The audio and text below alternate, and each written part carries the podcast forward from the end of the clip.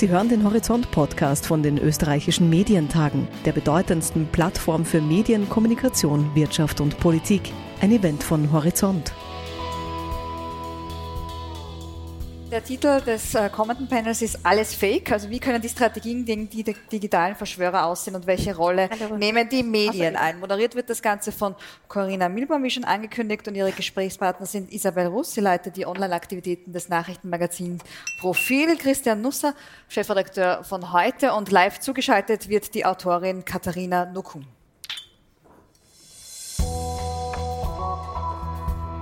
Bitte. Hallo. Das sind ja Menschen. Wir schütteln ja keine Hände. herzlich willkommen am Podium. Ich wechsle hier direkt in die Rolle der Moderatorin. Äh, herzlich willkommen, Frau Nokun, in äh, uns zugeschaltet. Äh, wir sprechen über Fake News, wir sprechen über Verschwörungstheorien auf diesem Panel und ich möchte gerne die Runde beginnen mit den persönlichen Zugängen. Es hat sich ja in den, gerade in den letzten zwei Jahren ähm, in jeder Redaktion ergeben, dass man sehr stark mit Verschwörungstheorien, mit äh, Fake News, mit Fragen zu Dingen, die verbreitet werden im Internet konfrontiert ist. Und ich würde gern mal mit Ihnen zwei beginnen und dann die Frau Nokum, die unsere Expertin quasi auf dem Panel ist, als Buchautorin zum Thema reinholen. Aber zuerst mal bei euch bei heute. Ähm, wie seid ihr konfrontiert mit Fake News? Wie seid ihr konfrontiert mit Verschwörungstheorien? Was man dagegen tut, machen wir später. Ja, aber also so diese, auf, auf allen Problem Ebenen natürlich für uns ähm, findet es ja nicht nur über alle möglichen sozialen Kanäle statt, sondern wir haben ja ein sehr entwickeltes Leserreporter-System, äh, wo wir aus den verschiedensten Bereichen Nachrichten, Videos, Fotos zugeschickt bekommen. Äh, und hier ist ein, ein Aussieben und ein Nachrecherchieren äh, ganz wesentlich notwendig, weil wir natürlich auch viel äh, Falschcontent da haben. Wir zahlen ja 50 Euro für jedes Foto etwa, das wir in der Zeitung veröffentlichen. Das ist ein Anreiz. Ähm, und das führt natürlich auch dazu, dass uns immer wieder andere Sachen untergejubelt werden, die äh, vielleicht nicht in Österreich stattfinden, sondern irgendwo anders auf der Welt, aber als Österreich-Geschichte verkauft werden. Das ist der eine Aspekt. Der andere Aspekt ist natürlich, dass wir als sehr rasches Medium, vor allem im Digitalbereich, natürlich mit, äh, mit vielen Falschnachrichten konfrontiert werden. Äh, auch da gebe ich unumwunden zu, auch reinfallen. Also ja, wir sind ja auch ein, ein, ein Frank Stronach-Opfer der letzten Woche. Äh, und, und hier natürlich äh, ist, ist, ist es ganz klar notwendig, dass man, dass man das schärft, dass man äh, etwas tut, was ich für das Wesentliche eigentlich halte. Wir kommen vielleicht später noch darauf zurück, nämlich die Zeit sich zu nehmen, weil die eigentlich nicht mehr da ist. Ja, da würde ich gerne in einer zweiten Runde hinkommen, was man tun kann, um dem entgegenzutreten. Frau Russ, vielleicht um Sie kurz vorzustellen, ich glaube, es sind Ihre ersten Medientage, ist das richtig? Das ist so. Deswegen Meine auch. Sie. Nein, wirklich. Ja, in meinem ich jugendlichen gedacht, Alter habe ich hier seit 20 Jahren auf dem Boden. Ja, das täuscht. Also man Gut, aber man, man, muss nicht wahnsinnig genau vorstellen. das weiß, glaube ich, jeder in, in, der Redaktion in verschiedensten Medienhäusern tätig und schon lange Chefredakteur von heute. Frau Russ, Sie waren äh, in der Startup-Szene tätig, ähm, haben, wenn ich das richtig gelesen habe, für Profil dann ähm, auf eigenen Antrieb eine Analyse erstellt, die so gut angekommen sind, dass Sie jetzt bei Profil arbeiten und dort die Digitalchefin sind. Ganz genau. Also ich bin von, von Startups, ähm, also Beratung von Startups in die Beratung von, von größeren Unternehmen in der Digitalisierung gekommen und dann ähm, so über Umwege bei Profil gelandet. Äh, was ist Ihr Zugang zu diesem Thema Fake News und Verschwörungstheorien? Wir sind ja mit, mit Profil eigentlich auf der ganz anderen Seite zum Glück. Ähm, wir, wir, wir, müssen nicht ganz so rasch agieren. Ähm, wir können uns ja noch Zeit nehmen für unsere Geschichten und und, und das ist ein Luxus, den wir haben, weil, weil wir merken, dass wir wirklich jede Geschichte fundiert recherchieren können und, und, und wirklich unsere Fakten stützen können. Und das ist nochmal das Luxus, den wir, den, den, den wir da leben können. Ähm, und insofern haben, haben wir zum Glück nicht das Problem, dass wir oft auf Fake News hereinfallen. Aber natürlich, auf der anderen Seite, was wir haben, ist, dass manche Leser die Fakten nicht gerne lesen oder nicht, nicht, nicht ähm, anerkennen wollen. Ähm, und das, das sehen wir schon. Also wir bekommen viele Hassnach oder viele, bekommen schon Hassnachrichten, gerade auf, auf wirklich auf faktenbasierte ähm, Informationen. Ähm, und, und, und auch, ich meine, Fake News sind, sind, äh, sind, sind ein großes Thema. Also wir bei Profil ähm, starten jetzt auch eine neue Initiative, einen Faktenchecker, ähm, der am 1. Oktober launchen wird, weil genau das Thema uns, uns sehr beschäftigt. Da würde ich gerne noch mehr dann darüber erfahren später, möchte aber zuerst noch die Frau Nokun in die Runde holen, auch um Sie genauer vorzustellen. Sie sind äh, Netzaktivistin, äh, waren politische Geschäftsführerin der, der Piratenpartei in Deutschland und haben Bücher geschrieben genau zu unserem Thema. Eines heißt Faked Facts. Ähm, da geht es um Verschwörungstheorien beziehungsweise Verschwörungsideologien und Erzählungen, wie Sie es auch nennen. Und das zweite dazu heißt dann True Facts und ist sowas wie eine Anleitung dazu, wie man das bekämpfen kann. Ich würde gern äh, das erste Mal rausnehmen. Äh, können Sie uns aus Ihrer Perspektive erklären, wenn man jetzt von den Fake News zur größeren Ebene der Verschwörungstheorien kommt, hat das zugenommen jetzt mit der Corona-Pandemie, die Sie ja auch behandeln in Ihrem Buch? Und was sind da die Treiber? Mhm. Also man muss auf jeden Fall sagen, es ist stärker im öffentlichen Bewusstsein, als es vorher war. Und zwar nicht nur durch die Pandemie, sondern wir hatten die Debatte ja auch schon vorher, wenn wir Diskussionen hatten, ähm, auch ja in Europa über die Trump-Kampagne ähm, oder eben auch über Wahlkämpfe in unterschiedlichen Ländern, wo wir gesehen haben, dass rechtsextreme, rechtspopulistische Parteien mit ähm, verschwörungsideologischen Narrativen auch Kampagne gemacht haben. Man muss sagen, das ist kein neues Phänomen. Also Verschwörungserzählungen kennen wir schon seit dem Mittelalter, als die schwarze Pest ausgebrochen ist, wurde Ähnliches eben auch verbreitet. Und es war auch immer Teil von politischen Kampagnen. Ja, also beispielsweise im Kalten Krieg gab es Verschwörungserzählungen auf beiden Seiten. Und zahlreiche rechtsextreme Parteien haben in den letzten Jahren auch dieses Pferd gesetzt. Teilweise muss man sagen, tatsächlich, ja, erfolgreich.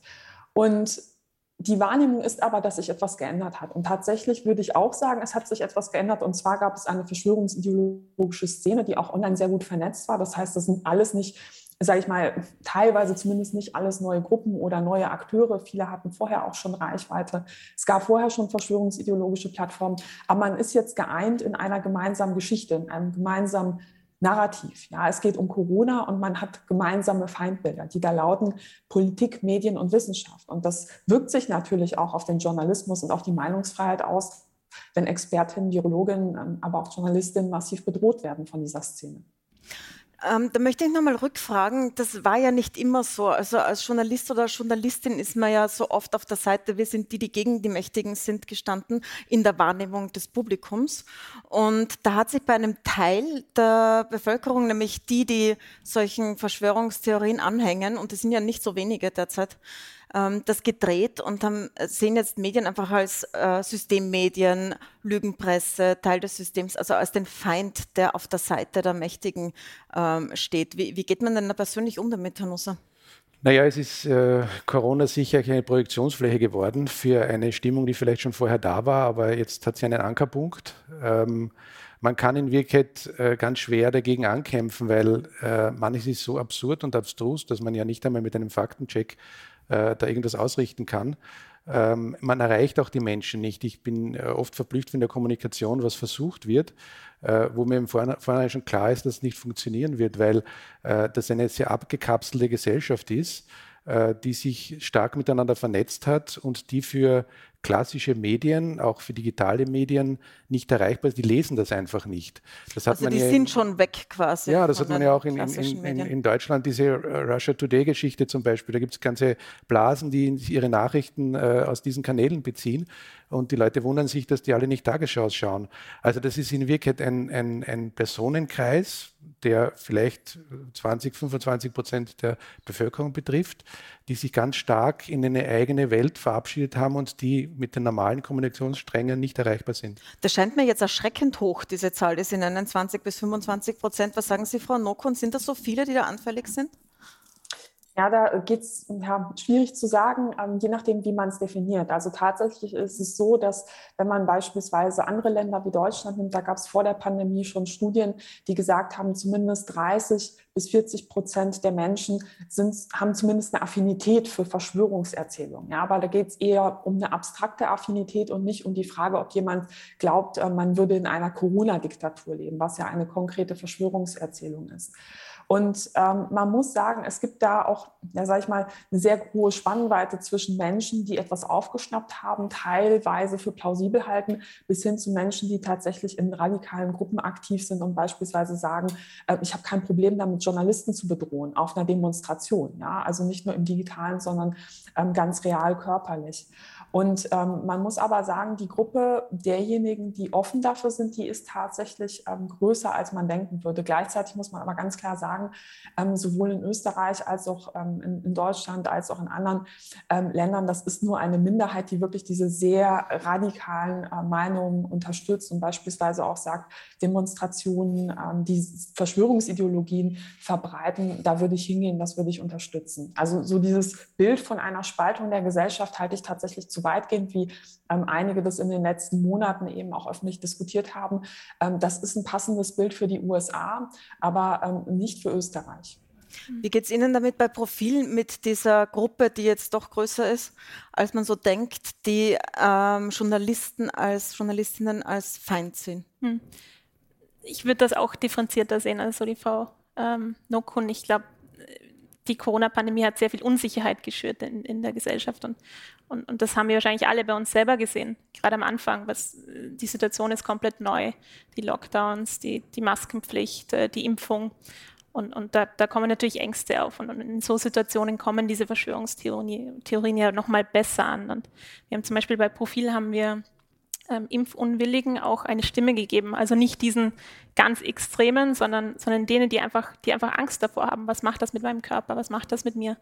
Und, und, und dem eben auch, auch Fakten gegenübergestellt. Und, und das ist sehr gut angekommen. Ich glaube, gerade eben bei den Leuten, die, die, die ja nicht so extrem in, wirklich in die Extreme gehen, ähm, sondern die einfach, die einfach gerne äh, Sicherheit hätten, da, da funktionieren ja Fakten, Fakten viel besser. Und, und ich glaube, da können wir beim bei Profil schon auch da sehr gut ähm, damit landen. Perfekte Überleitung zu meiner nächsten Frage. Wie weit soll man gehen in der Berichterstattung, auch in Stimme geben den Menschen? Äh, wie weit in diese Ecke der sozusagen der skeptischen bis äh, ausgetretenen aus aus dieser demokratischen und publizistischen Welt. Wie weit soll man gehen, die einzubeziehen? Soll man die reinholen? Soll man denen eine Stimme geben? Soll man eine Plattform geben oder eher nicht?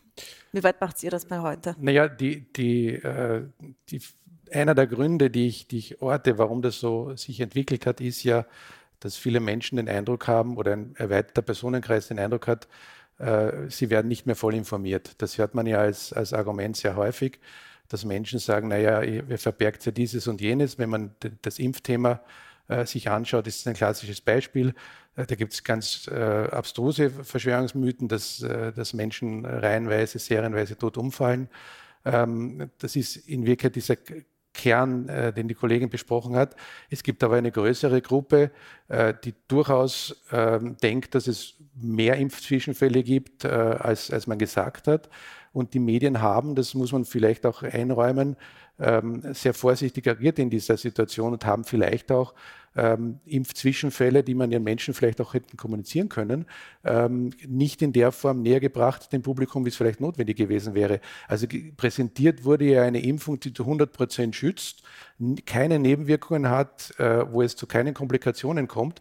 Und da werden Menschen natürlich skeptisch, wenn sie das erfahren, weil sie natürlich aus dem persönlichen Umfeld wissen, es gibt diesen hundertprozentigen Schutz nicht und es gibt halt Nebenwirkungen. Und hier hat die, die, die Medienwelt vielleicht etwas zu vorsichtig agiert, vielleicht ist es, ist es manchmal tatsächlich notwendiger, äh, den Menschen die, die komplette Wahrheit zu präsentieren und zu sagen. Äh, wie weit soll man da gehen, Frau Nokun? Also wie groß soll das Spektrum sein? Und haben Sie Kritik an Medien, die das zu wenig oder vielleicht auch zu viel machen, dass sie solche Positionen mit einbeziehen, in Talkshows einladen oder also jetzt nicht nur auf Corona bezogen, es gibt ja noch weitere Verschwörungstheorien und Ideologien, die Sie präsentieren. Ja, ich würde tatsächlich sagen, ich habe eine andere Perspektive auf die Diskussion zum Thema Impfung, aber auch insgesamt ähm, zum Thema Umgang mit der Pandemie. Ähm, es gab aus meiner Sicht keine Kommunikation von seriösen Medien, wo kommuniziert wurde, es gibt keine Nebenwirkungen. Ja, also man hat immer gesagt, das ist ein Medikament, jedes Medikament hat mögliche Risiken, mögliche Nebenwirkungen. Und wir hatten ja auch eine sehr genaue Berichterstattung über beispielsweise die Zulassungsverfahren, ähm, als dann später auch Fälle aufgetreten sind in unterschiedlichen Ländern, wo man gesagt hat, hm, das müssen wir uns nochmal genauer anschauen. Das wurde medial unglaublich gut und sehr genau abgebildet. Ich würde nicht sagen, dass da irgendetwas irgendjemandem verschwiegen wurde. Das Problem ist aber, dass dieses Narrativ des nicht gehört werdens oder es, etwas wird verschwiegen eins der erfolgreichsten verschwörungsideologischen Narrative ist, wenn es eben um Medien geht. Ähm, und das Problem ist, dass, dass das auch sehr stark wiederholt wird, bis man irgendwann denkt, naja, das es scheint ein Problem zu sein. Aber wenn wir uns mal beispielsweise ein anderes Narrativ anschauen, das da lautet, ähm, es ist gar nicht möglich, Widerspruch an Corona-Pandemie-Eindämmungsmaßnahmen zu äußern, muss man sagen, naja, wenn man an einem beliebigen Tag äh, der letzten Monate die Zeitung aufgeschlagen hat, hat man eigentlich fast nur Diskussionen über den Umgang mit der Pandemie gelesen und zwar auch sehr kritische. Ja? Und mhm. ähm, da sollte ich, finde ich, ähm, ein bisschen vorsichtiger sein in puncto, ähm, wie stellt die Szene, sage ich mal, das verschwörungsideologische Milieu und damit meine ich explizit das verschwörungsideologische Milieu und nicht Menschen, die ähm, sich nicht impfen lassen wollen, sondern wirklich Menschen, die an radikale Geschichten glauben. Wie stellt man sich selbst dar? Und, ähm, sage ich mal, was sagt der Faktencheck auch in der Realität? Ähm, ich halte nichts davon, ehrlich gesagt, Verschwörungsideologen eine große Bühne zu geben, beispielsweise in Talksendungen. Weil aus meiner Sicht ist es eben auch Aufgabe von Journalismus, nachzuschauen, wer hat etwas zu sagen, wer hat Expertise, ähm, wer hat Fakten und wer hat in der Vergangenheit einfach so oft Lügen verbreitet, ähm, dass es unwahrscheinlich ist, dass diese Person etwas Konstruktives zu einer Debatte beisteuern kann, vor allem wenn es eben auch um wissenschaftliche Fakten wie beispielsweise beim Thema Pandemie, Medizin oder eben Klimawandel geht. Und gerade bei medizinischen Themen trägt man ja auch nochmal eine besondere Verantwortung, weil es natürlich auch um ja, lebensentscheidende Entscheidungen von, von Menschen geht. Ja. Ich frage da nochmal zurück, weil ich glaube, was wir alle kennen, ist, dass wenn man über, also niemand würde jetzt äh, bei einer Diskussion über die Wirksamkeit der Impfung jemanden einladen, der Blödsinn verbreitet darüber, widerlegte Dinge. Aber wenn man über Impfbereitschaft zum Beispiel, und das ist jetzt nur eine Frage, es gibt bei Klima gibt es das Ähnliche, wenn man darüber äh, spricht, warum ist die Impfbereitschaft nicht höher und jemanden einlädt, der skeptisch ist und dann das begründet mit Dingen, die falsch sind, dann bekommt man von der einen Seite so, endlich ist beides abgebildet, aber von sehr vielen bekommen wir den Vorwurf der False Balance, wenn wir so jemanden einladen. Äh, was sagen Sie denn dazu? Also wie eng muss man es fassen oder wie weit muss man es fassen? Ja, also es kommt natürlich auf Setting an. Wird derjenige als Experte präsentiert oder ist es eben eine Stimme, wo man sagt, ähm, wir wollen jetzt darauf eingehen? Es gibt ja auch durchaus, sag ich mal, journalistische Settings, ähm, die finde ich sehr gut funktionieren, wo man eben auch gut recherchiert hat, ähm, dann auch Fakten vorlegt und sagt, nicht nur auf Studien verweist, sondern auch wirklich, sage ich mal, Beweise einblendet, dass Menschen sehen, so okay, da hat man sich das angeschaut und in diesen folgenden Punkten sieht die Realität nun mal anders aus.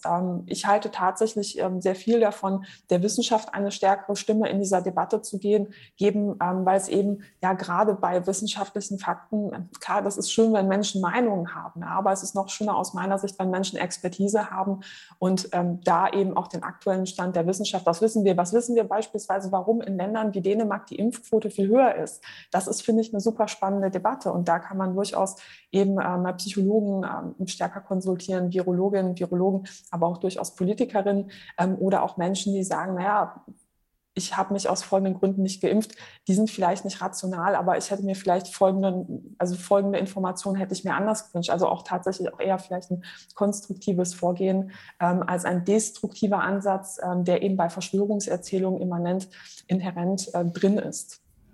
In ah. Dänemark ist das ja relativ, äh, relativ gut untersucht. Äh, der eine Grund in Wirklichkeit äh, war eben, dass man sehr offen umgegangen ist mit den Nebenwirkungen und dass man relativ früh die Notbremse bei AstraZeneca gezogen hat und hier in Wirklichkeit den Menschen auch das Gefühl gegeben hat, wenn irgendwas problematisch sein könnte, wenn der Verdacht besteht, äh, dann reagieren wir.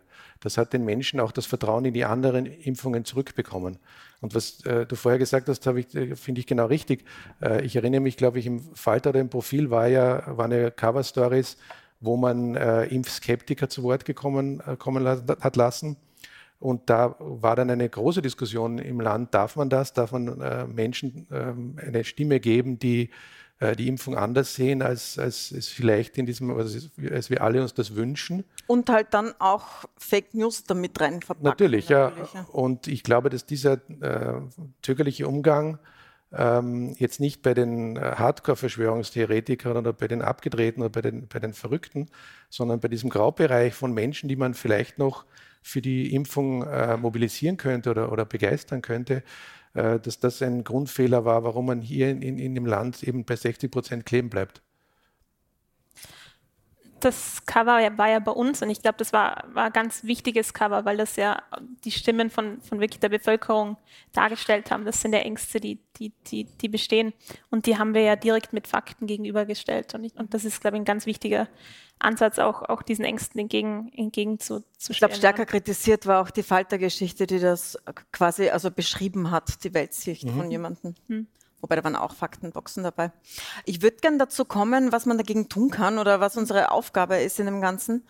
Ähm, vielleicht als erstes äh, könnten Sie uns beschreiben, Frau Nokun, wie die Reise von Menschen aus der, äh, also diese, diese typischen Menschen, die inzwischen jeder in seinem Bekannten- oder Familienkreis hat, die gerade noch sehr vernünftig waren und als nächstes ähm, mit der wildesten Verschwörungstheorie daherkommen, manchmal sehr schnell.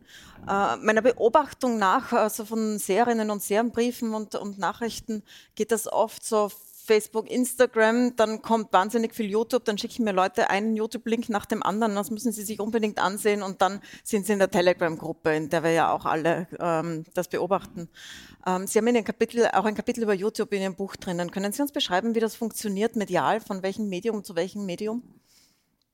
Ja, zunächst einmal muss man da, sag ich mal, so noch ein Stück zurücktreten und ganz klar nochmal klar machen, es ist nicht nur ein Internetproblem. Ja, also mhm. Verschwörungserzählungen hatten wir auch schon am Stammtisch. Man darf ja nicht vergessen, dass ähm, große Bestandteile der NS-Propaganda, dieses Narrativ einer angeblichen jüdischen Weltverschwörung ist eine Verschwörungsideologie. Ja, ganz ohne Internet kann sich so etwas auch verbreiten. Aber natürlich können große Internetplattformen, ähm, wenn sie ähm, nach bestimmten Regeln funktionieren, sozusagen als Brandbeschleuniger wirken. Und gerade in Krisensituationen, wo beispielsweise ein Anschlag passiert oder eine Pandemie kommt, ja, wo Menschen schnell online nach Informationen suchen, ja, und einfach auch noch nicht so viele unterschiedliche Faktenchecks da sind, weil Medien ja auch erstmal Zeit brauchen, um zu reagieren, da haben Verschwörungsideologen leichtes Spiel. Und viele Experten haben in den vergangenen Jahren kritisiert, unter anderem auch ein ehemaliger Mitarbeiter von YouTube, dass der Empfehlungsalgorithmus lange Zeit darauf getrimmt war, eben die Leute möglichst lange am Bildschirm zu halten.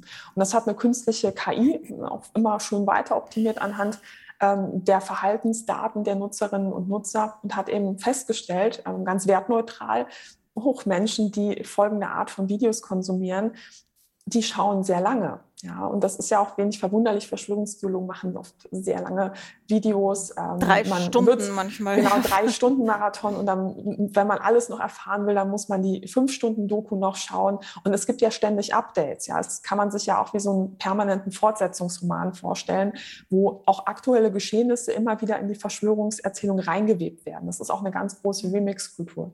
Und wenn Menschen einmal in so etwas reinfallen und der Empfehlungsalgorithmus oder ein Feed-Algorithmus bei sozialen Medien da sozusagen bestärkend eingreift und noch mehr von dieser Art Inhalte vorschlägt, ähm, dann kann es wirklich sein, dass Menschen so langsam abdriften. Aber natürlich kann dieses Abdriften auch ganz ohne algorithmische Unterstützung ablaufen. Ne? Wenn beispielsweise der beste Freund, die beste Freundin an Verschwörungserzählungen glaubt und einen bei jedem Treffen mit so etwas ganz analog füttert. Aber klar, soziale Medien spielen da eine große Rolle. Jetzt ist das ja, stellt sich heraus, gefährlicher, als man dachte. Also ich muss sagen, persönlich, ich habe solche Nachrichten von so Leuten, die so abgedriftet sind, die dann sagen, ja, ihr habt alle an die Wand gestellt oder die jetzt nie persönlich, aber die Medien sozusagen immer einfach nur gelöscht, geblockt und nicht sehr ernst genommen, sondern so auf äh, psychiatrische Fälle, die man ja oft so hat in den Zuschriften geschoben. Aber man merkt ja jetzt, dass es tatsächlich auch für Journalistinnen und Journalisten gefährlich ist. Wir haben in Italien diese Angriffe gehabt, wo eine Reisjournalistin da verletzt worden ist. Deutschland. Wir haben in Deutschland die Fälle gehabt. Wir haben auch in Österreich äh, Schwierigkeiten, von den Demonstrationen zu berichten, weil tatsächlich äh, die Journalistinnen und Journalisten persönlich angegriffen werden, angespuckt werden, teilweise ge also geschubst werden, Equipment weggeworfen wird und so weiter. Das, das hat ja tatsächlich schon eine Gefährdungslage fast. Wie, wie erlebt ihr das oder wie, wie seht ihr das? Wird das schlimmer? Sind das Einzelfälle? Muss man sich Nein, Sorgen machen? Ist, es, ist, es handelt sich nicht um Einzelfälle, glaube ich. Also gerade die Maskengeschichte emotionalisiert im Moment, emotionalisiert im Moment enorm. Äh, also wenn man im, im, im Öffi-Bereich unterwegs ist, dann kann man äh, ganz viele Fahrten äh, mit U-Bahn oder S-Bahn erleben, wo Menschen tatsächlich aufeinander losgehen, weil sie unterschiedlicher Meinung über die Maske sind. Das Interessante finde ich, dass das unabhängig von der Gesellschaftsschicht ist, also es erfasst alle Bereiche. Ähm, unangenehm wird es dann besonders, wenn das der Bekanntenkreis ist, weil das in, in, in Wirklichkeit oft aus Ecken kommt, wo man nicht damit rechnet und wo man ganz schwer damit auch umgehen kann. Also das, das ist ein Unterschied von, zu früher für mich, dass man, dass man das nicht zuordnen kann und, und keinen kleinsten gemeinsamen Nenner findet, sondern mhm. dass man quasi im Alltag ständig damit äh, konfrontiert wird. Äh, die Gefährlichkeit äh, für, für uns als, als, als Medium äh, nehme ich jetzt nicht so wahr, außer wenn man natürlich in expliziten Bereichen wie bei Demonstrationen ist, dann natürlich, aber so, dass wir uns nicht mehr aus dem Haus trauen, so weit sind wir auch noch nicht. Ja, äh, äh, beziehungsweise eigentlich so vom Gefühl her weit weg davon. Aber gerade Frau Nokun, dieser Mord in Deutschland jetzt äh, an der Tankstelle, an dem jungen Studenten aufgrund eines Maskenstreits und die Hintergründe davon legen ja doch eine recht gewaltbereite Szene offen, die gegen Medien und Journalistinnen und Journalisten ähm, ganz offene Gewalt- und Morddrohungen äußert, ohne, das, das scheint ja schon ganz normal zu sein in diesen Telegram-Kanälen zumindest. Ist das nur Gerede oder schätzen Sie es gefährlich ein? Ich sehe ein reales Bedrohungspotenzial. Potenzial und zwar schon lange aus dieser Szene. Und man muss, finde ich, auch bei dem ähm, Mord, der hier in Deutschland passiert ist, ähm, auch finde ich, ein bisschen vorsichtig sein und abwarten, was die Hintergründe sind. Klar ist aus meiner Sicht ein normaler, sage ich mal, Bürger, der irgendwas ähm, zu kritisieren hat an irgendwelchen Maßnahmen, der hat nicht zufällig zwei Waffen zu Hause, ja, und der erschießt, der richtet nicht einen ähm, Unbeteiligten jungen Mann hin. Ähm, wenn die derzeitigen Recherchen einiger Medien zutreffen, dann ähm, war er eben vorher auch schon jemand, der von sich gesagt hat, ich bin rechtsextrem, der davon gesprochen hat, er, er wünsche sich einen Krieg und so weiter und so fort. Das heißt, wir haben es hier eben nicht mit jemandem zu tun, der ein bisschen unzufrieden war oder so etwas. Und wahrscheinlich ging es auch nicht um die Maske. Es hätte vielleicht auch einen anderen Auslöser geben können bei jemandem mit so einem Mindset, ähm, der wahrscheinlich schon vorher radikalisiert war. Ja, aber müssen wir erstmal abwarten, was die Recherchen zeigen. Ich sehe einen ähm, großes Bedrohungspotenzial. Ich erlebe das auch selbst als Autorin ähm, in Form von Morddrohungen, massiven Morddrohungen. Teilweise, wenn Leute einen auf der Straße erkennen, ähm, fühlt man sich nicht wohl. Ja, ich glaube, Ihre Mitautorin hat sich ja sogar eine ja. Zeit lang verstecken müssen, oder? Äh, nee, nicht verstecken müssen. Es war aber so, dass ähm, ja, Attila Hildmann, einer der bekannteren deutschen Verschwörungsideologen, in seinem Telegram-Channel ihr Bild und dann auch ihre E-Mail-Adresse veröffentlicht hat. Und das war natürlich auch ein versteckter Aufruf an seine Anhängerinnen und Anhänger. Schreibt schreibt ihr? Und da komme ich zum Punkt, was können wir dagegen tun? Es ist für mich unvorstellbar oder unfassbar, dass ähm, so jemand ähm, das halt monatelang machen konnte, Leute immer wieder bedrohen, beleidigen, mit Waffen posieren, ähm, Aufrufe zur Gewalt machen und ähm, es wird nicht reagiert. Ja, oder die Mühlen der Justiz malen einfach so langsam, dass er sich ins Ausland absetzen konnte. Das heißt, ähm, ich denke, die Strafverfolgungsbehörden müssen hier konsequent sein, sie müssen schnell sein. Oft ist es so, man braucht nicht mehr Daten. Das sind Personen, deren Namen bekannt ist, mhm. man weiß, wo sie wohnen, sie posten das öffentlich. Ähm, ich glaube auch, dass wir bei Demonstrationen auch eine größere Sensibilität der Behörden brauchen, ähm, dass es eben einen besonderen Schutz von Berichterstattenden gibt. Ähm, wir alle kennen die Bilder vom Sturm auf das US-Kapitol, wo Journalistinnen, auch Journalisten, auch Teams aus Europa ihr Kameraequipment hatten, haben stehen lassen müssen und geflohen sind aus Angst ähm, vor Übergriffen, auch aus äh, berechtigter Angst. Ja, also es gab ja auch Übergriffe gegen Journalisten. Und da braucht es eben einen klaren Schutz. Ja, also es gab ja auch in den letzten Monaten auch zahlreiche Demonstrationen, ähm, ja beispielsweise in Deutschland auch, wo die wirklich ähm, vor den Büros von Redaktionen angemeldet wurden. Ja, also man muss sich da auch fragen, was bedeutet das für die Mitarbeitenden, ähm, die an dem Tag zur Arbeit müssen, ähm, die Angst haben. Es gab auch Fälle, bei denen beispielsweise dazu aufgerufen wurde, ähm, Faktenchecker zu drangsalieren, private Daten veröffentlicht wurden.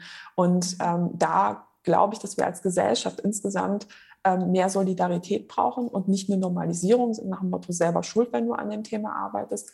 Und von den Behörden einfach mehr Schnelligkeit und auch ähm, ja, eine konsequente Durchsetzung von geltendem Recht. Und vielleicht auch, weil das ja die Medientage sind von den Verlagen, ähm, auch das Bewusstsein dafür, dass äh, es eine Gefährdung gibt für manche Kolleginnen und Kollegen, die in diesem Bereich recherchieren oder draußen unterwegs sind. Ja, natürlich, was man an Schutzmaßnahmen ergreifen kann, das, das haben wir gemacht. Natürlich, der Zutritt war früher ganz einfach. Äh, jetzt mittlerweile ist es relativ komplex, ins Haus zu kommen, aber wenn ich da zurückdenke, zwei, drei Jahre, da war, da ist jeder, der kommen wollte, war ist im Newsroom gestanden. Ist ja auch passiert bei euch. Also ja, es, es hat ja schon Demonstrationen ist, in der Redaktion gegeben. Ja, ja, wir waren ganz vorne dabei, sehr früh. Ich würde gerne dazu kommen, was äh, Medien jetzt tun können. Äh, Frau Russ, Sie haben am Anfang angesprochen, das Profil äh, das einen, ein neues Projekt startet. Können Sie mhm. uns ein bisschen mehr darüber erzählen?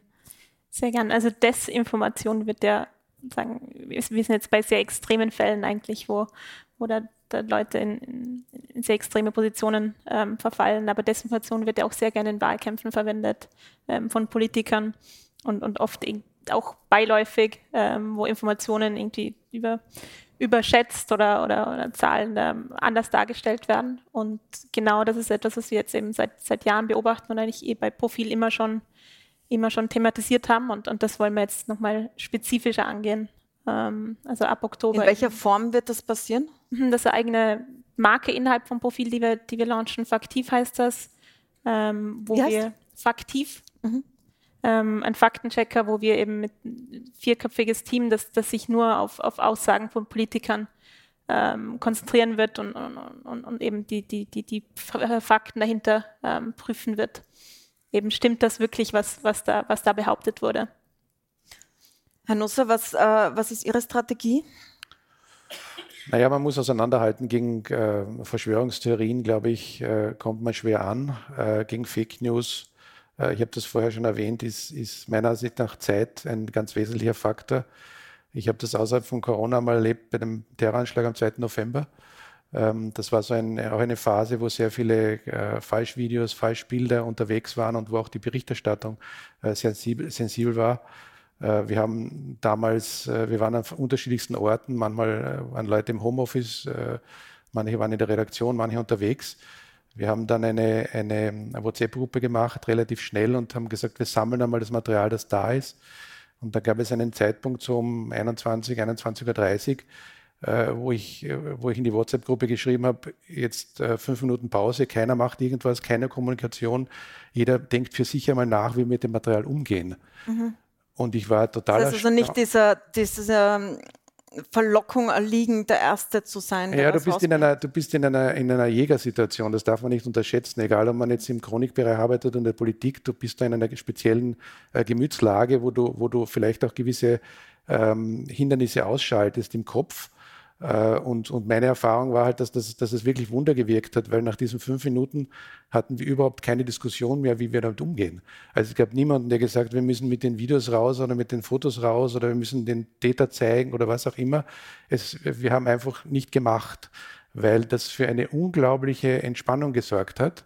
Ähm, und, und für mich war das eine Lehre, dass eben die, die fünf Minuten äh, entscheidend sein können weil sie eben durch den äh, Digitalisierungsdruck in der Regel nicht da sind, weil dieser Breaking News-Effekt oder dieser Breaking News-Druck dafür sorgt, dass, ähm, dass jeder möglichst schnell raus muss mit Nachrichten und weil er auch dafür sorgt, das ist der negative, noch negative Aspekt dazu, äh, dass du belohnt wirst, weil du ja in Wirklichkeit äh, Traffic erzeugst, äh, Leute auf die Seite bringst, und am Ende des Monats vielleicht der Geschäftsführer auf die Schulter klopft und sagt, super gemacht, die Zugriffszahlen waren toll. Super Peak in den Klicks, ja. Ja. Genau, das, auf das wollte ich auch eingehen. Es sind, es sind oft falsche Incentives, die natürlich gescha geschaffen werden. Es gab ja auch einige Negativbeispiele bei diesem Terroranschlag ähm, von, von Medien, die eben die Videos direkt rausgegeben haben. Und das, das wollten die Leute natürlich auch sehen. Die haben natürlich sehr viele Klicks bekommen. Und, und, und da sehe ich schon ein Problem, dass, dass dass viele Medien halt auch auf Reichweite ähm, angewiesen sind. Ich glaube, hat sich an den Zahlen zwischen heute und Österreich hat sich das gezeigt, weil es waren ja zwei unterschiedliche, sagen wir mal, Strategien mit diesem Terroranschlag umzugehen zwischen äh, den Häusern? Auf, auf, den, auf den einzelnen Tag kann ich das gar nicht beziehen. Äh, ich, ich, glaube, dass das dauerhaft eine, eine, eine, enorme Auswirkung hat in Wirklichkeit, wie du umgehst damit. Mhm. Ich glaube, die Sensibilität mittlerweile sehr hoch ist in, in weiten Bevölkerungskreisen. Du kannst natürlich für den Tag einen, einen enormen Zugriff erzeugen, wenn du, wenn du alles rausspielst. Aber am nächsten, übernächsten Tag zahlst du den Preis dafür. Frau Nokun, Sie haben, äh, das erste Buch heißt Fake Facts, das zweite Buch heißt True Facts ähm, und beschäftigt sich damit, wie man diesen Verschwörungserzählungen entgegentritt. Ähm, sind Faktenchecks, äh, wie Sie wie zum Beispiel Profil jetzt macht, äh, ist das eine Möglichkeit? Und welche Strategien haben Sie da herausgearbeitet? Ja, Faktenchecks können unglaublich hilfreich sein. Man muss sich aber darüber bewusst werden, in welchen Situationen sie tatsächlich etwas bringen. Ja, also nur die wenigsten Menschen werden den Faktencheck direkt ansteuern und sagen, ich möchte prüfen, ob die Information tatsächlich wahr ist. Ja, das sind eher die Menschen, die auf etwas gestoßen sind, tatsächlich kritisch sind und das prüfen, bevor sie das erstmal glauben oder weiter verbreiten. Faktenchecks sind aber unglaublich wertvoll, vor allem für das private Umfeld von Verschwörungsanhängern. Ja, also wenn das private Umfeld sieht, da ist jemand, der driftet ab. Ich, ich habe Angst, in, in diesen Kaninchenbau zu verlieren und ich mache mir auch gesund, also gesund, Sorgen um die Gesundheit dieser Person, ähm, dann kann das ein Marathon sein. Ja? Das ist nicht mit einer Diskussion getan, sondern man muss immer und immer wieder ansetzen, immer wieder neue Impulse setzen, immer wieder aufmerksam machen, so hey, das, was du sagst, ist folgendes Problem, Fragen stellen, zuhören auch. Und ähm, das klappt manchmal gar nicht. Ja, also es gibt auch Fälle, wo man sagen muss, man hat alles versucht und derjenige möchte das jetzt aber einfach glauben.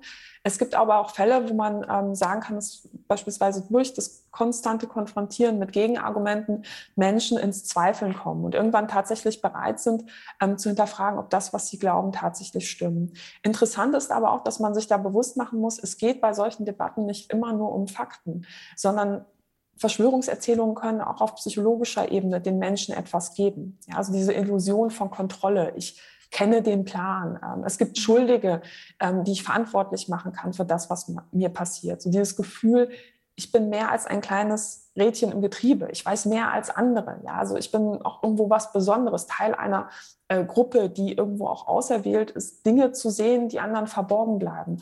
Ähm, das befriedigt grundlegende Bedürfnisse. Und wir kennen eben diesen Ansatz auch aus der ähm, Sektenausstiegsarbeit, dass wenn man das Gefühl hat, dass Fakten nichts mehr bringen, ähm, man da auch schauen muss, naja, was gibt das der Person und kann ich dem den Nährboden abgraben. Das heißt, dieses Bedürfnis irgendwie anderweitig außerhalb der Verschwörungsideologie befriedigen. Aber es ist nichts, was auch Medien vielleicht machen können, sondern das ist tatsächlich etwas, was in Familien passiert. Was ich wichtig fände, ist halt wirklich dieses Wissen, darüber, was für Ansätze es gibt und vielleicht auch ja Erfolgsgeschichten äh, medial auch sichtbar zu machen, weil das mhm. einfach in vielen Familien einfach auch ein unglaubliches Thema ist. Jetzt haben wir nur mal eine Minute 30. Ich möchte aber trotzdem noch nach Regulierung kurz fragen. Es ist ja nicht verboten, Lügen zu verbreiten. Ähm, Meinungsfreiheit ist äh, aus guten Gründen sehr weit gefasst. Jetzt gibt es Beispiele wie Attila Hildmann, den Sie angesprochen haben. Da gab es, glaube ich, tausend Anlässe, tatsächlich äh, strafrechtlich vorzugehen, weil das ganz klar Hate, Hate, Hate Speech und Aufruf zu Gewalt war. Aber äh, eine Verschwörungstheorie zu verbreiten ist nicht verboten. Aber es ist gefährlich, wie wir, wie wir jetzt festgestellt haben haben. Sollte es mehr Regulierung geben oder ist es eine Gefahr für die Meinungsfreiheit? So eine kurze, hm. kurze Schlussrunde.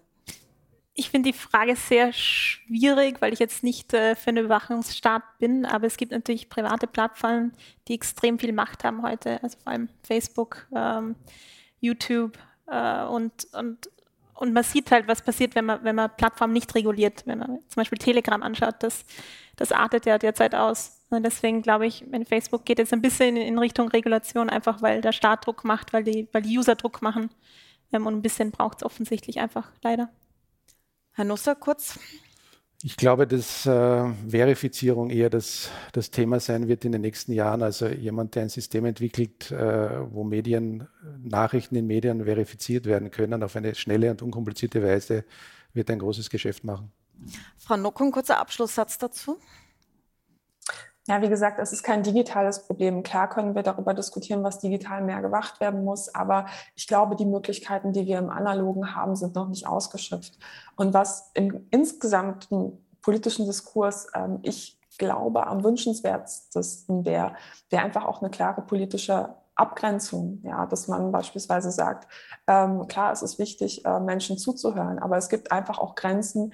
Ähm, wenn die überschritten sind, dann ist die Diskussion vorbei. Wenn jemand Journalistinnen, Journalisten bedroht, wenn jemand einfach auch äh, krasse Falschaussagen verbreitet und die nicht korrigiert, ähm, obwohl er weiß, dass sie falsch sind, ähm, dann ist das einfach auch kein guter Gesprächspartner mehr. Und ich finde, ähm, das ist etwas, ähm, darüber sollten wir mindestens genauso viel sprechen wie über Regulierung.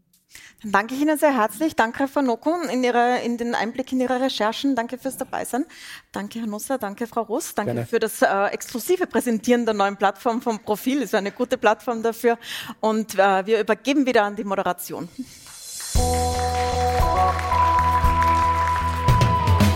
Weitere Talks und Diskussionen von den österreichischen Medientagen hören Sie in diesem Podcast-Channel. Videos von den Programm-Highlights können Sie jederzeit online nachsehen unter www.horizont.at/oemt.